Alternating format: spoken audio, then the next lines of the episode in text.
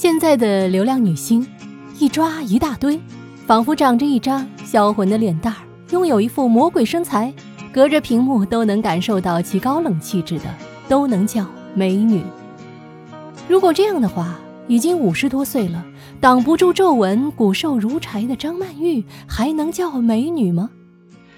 对于美，张曼玉曾有一番话，她说：“我觉得美不是一切，它很浪费人生。”美要加上滋味，加上开心，加上别的东西，才是人生的美满。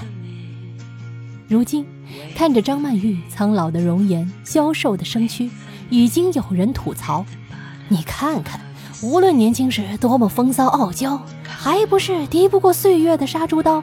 你看看谁谁谁，冻龄女神吧？你看看谁谁谁，保养的多年轻。”张曼玉的回应是。亚洲人比较介意老这件事。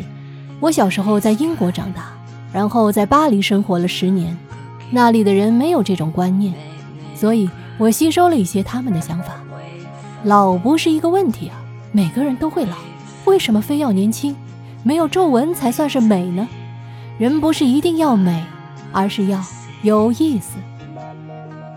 针对有意思这种人生观点，张曼玉还曾做过一个比喻。她说：“我觉得人的一生可以有三条命。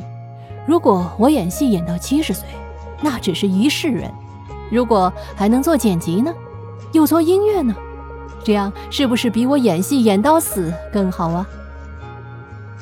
所以近些年来，我们看到他带着自己组建的摇滚乐队参加草莓音乐节，正式作为一名歌手出道。这样的张曼玉。